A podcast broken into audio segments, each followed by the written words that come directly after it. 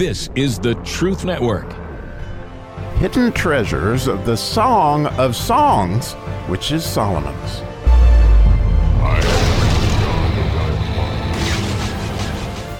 Oh, the star of wonder, star of light, star of royal beauty, bright when you begin to wonder. One of the joys of um, my walk with Christ and the way that I study the Bible is I love to wonder. And so when there's something I wonder about, I always look forward to what I'm going to learn. It's amazing. And God quickens me so many times with that. And so this morning I was excited already because I've wondered about the eighth and ninth verses of the Song of Solomon actually for years, realizing I didn't really understand the meaning of them. And so as we get into a few of the treasures that we find today, it's especially meaningful for me as I can feel another Christmas present coming.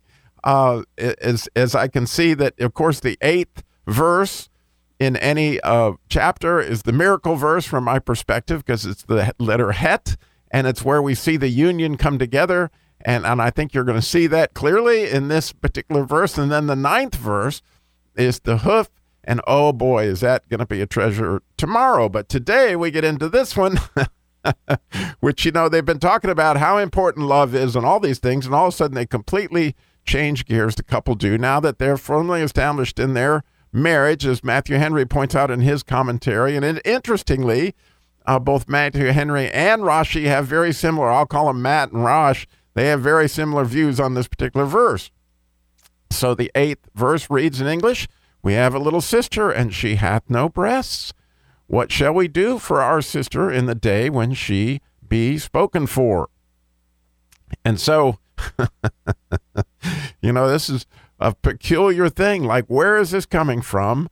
And and what is this about? And as Matthew Henry points out, and I think very wisely, that you know now that their love is established, they begin to you know think about their family. You know, let's talk family here and let's talk estate. And you'll see where that comes in a little bit later in later verses. But now we're going to start to begin a family here. And in this case, you know, the idea of a sister has everything to do with the letter het, right? Because of the union, and, and Rashi points that out as well, that we are united to this sister. And it's very much uh, along the theme.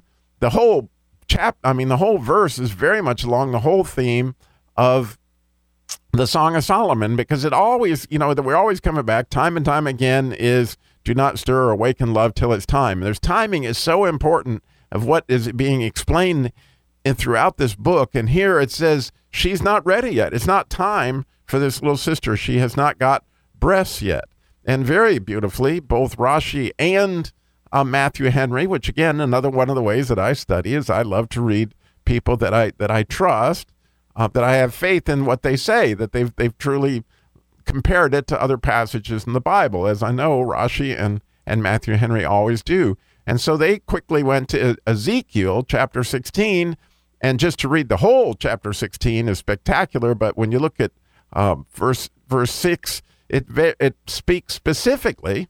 Excuse me, it's actually Ezekiel 16, 7, which I'll read because it's so significant when it comes to this particular verse.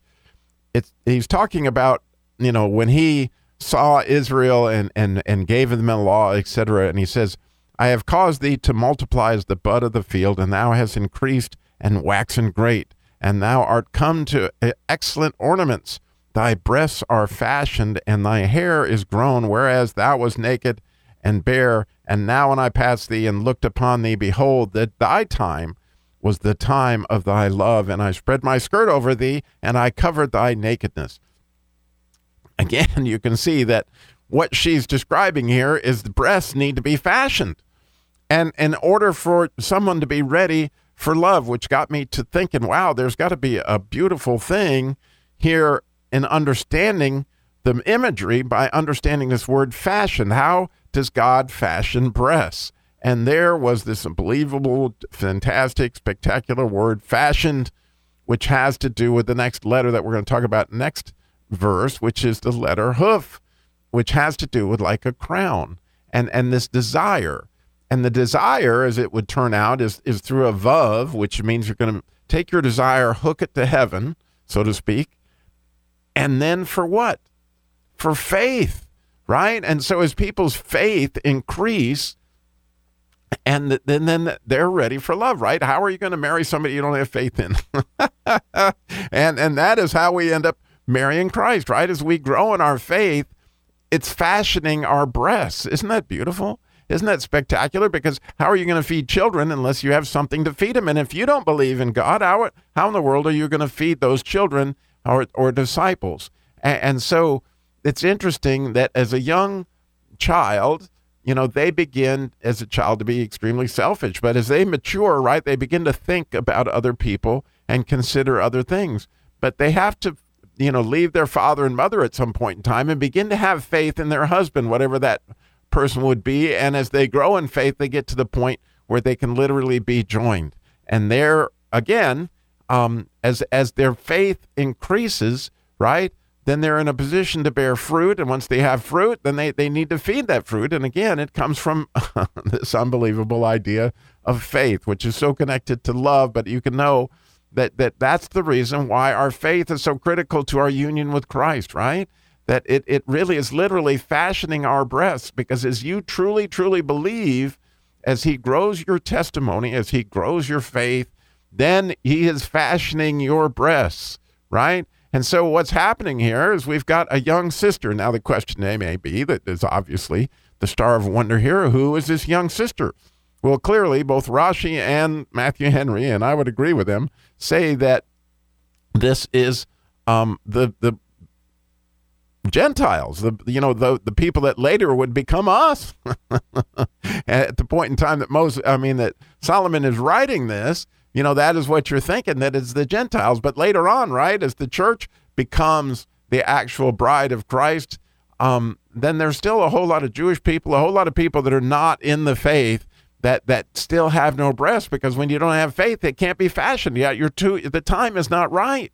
And so it's interesting. It's almost like this is the answer to the question, you know, don't stir up wake and love until it's time. Well, when's it time? It's time when you when that person has faith. And so what can we do to build somebody's faith? Well, one of the most wonderful things we can do is share testimonies, right? And so how spectacular is this that we can see throughout this miracle verse, to me it's a miracle that we can see kind of how God is painting this picture for us to to what marriage looks like and, and what we can do for our little sisters because every one of us is all out of Adam.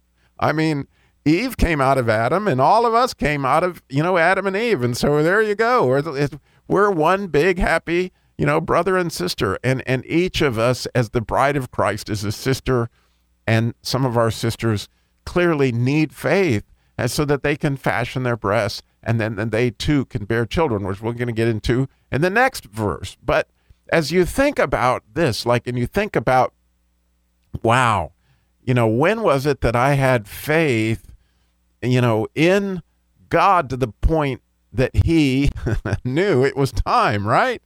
you know, this whole thing that's awakened, that he was awakened, that he saw our nakedness. And again, read that whole chapter 16 in Ezekiel, and you can see the beauty of what he's talking about. And he saw us naked, and it aroused him under the apple tree. But the idea is that you were beautiful under that naked tree because um, under that apple tree because you had faith, and that faith right? And that desire for faith is what is what is growing those beautiful breasts. It's it's a beautiful picture, an absolutely spectacular picture. And you know, for me, I can remember I I, I was so mad at God was I was reading the book of Job. And I was so mad because he had, you know, essentially taken away his kids and taken away everything he had just to show off to Satan, as was my crazy uh, interpretation of the thing. And I was madder and madder and madder. And, and, then I got to the end of the book of Job, and, uh, and, and all of a sudden he said, "Okay, Robbie, if you're so smart, you know, tell me, you know, you know what exactly, you know, how how you can make the tide come in or make the sun set one time. Since you're God, and you know so much more than me." and so as I was reading that, you know, all of a sudden I got to this point of humility, like, "Oh man." I had the same understanding my brother did. You know, there is a God and I'm not him. there is a God and I'm not him. And if there is a God and I need to know this God, and, and it and it changed the pl- place where I was having faith in my family or faith in myself to faith in God. You see, and at that point in time, I got naked. however that worked, you know. And I began this this the period of breast building, whatever that was, and and, and oh my goodness, you know, God saw that and He covered me with His skirt, and and just as as as the kinsman redeemer does for Boaz, and we so see so clearly is this picture in the Bible. What a Christmas present this is to see how simple it is um, that that we would have um, this beautiful, um, you know, because most fair among women attracts our little sisters. Okay, and and and this is what also this book is teaching about what's the timing, how do we attract others for Christ. I mean, it's all about fruit.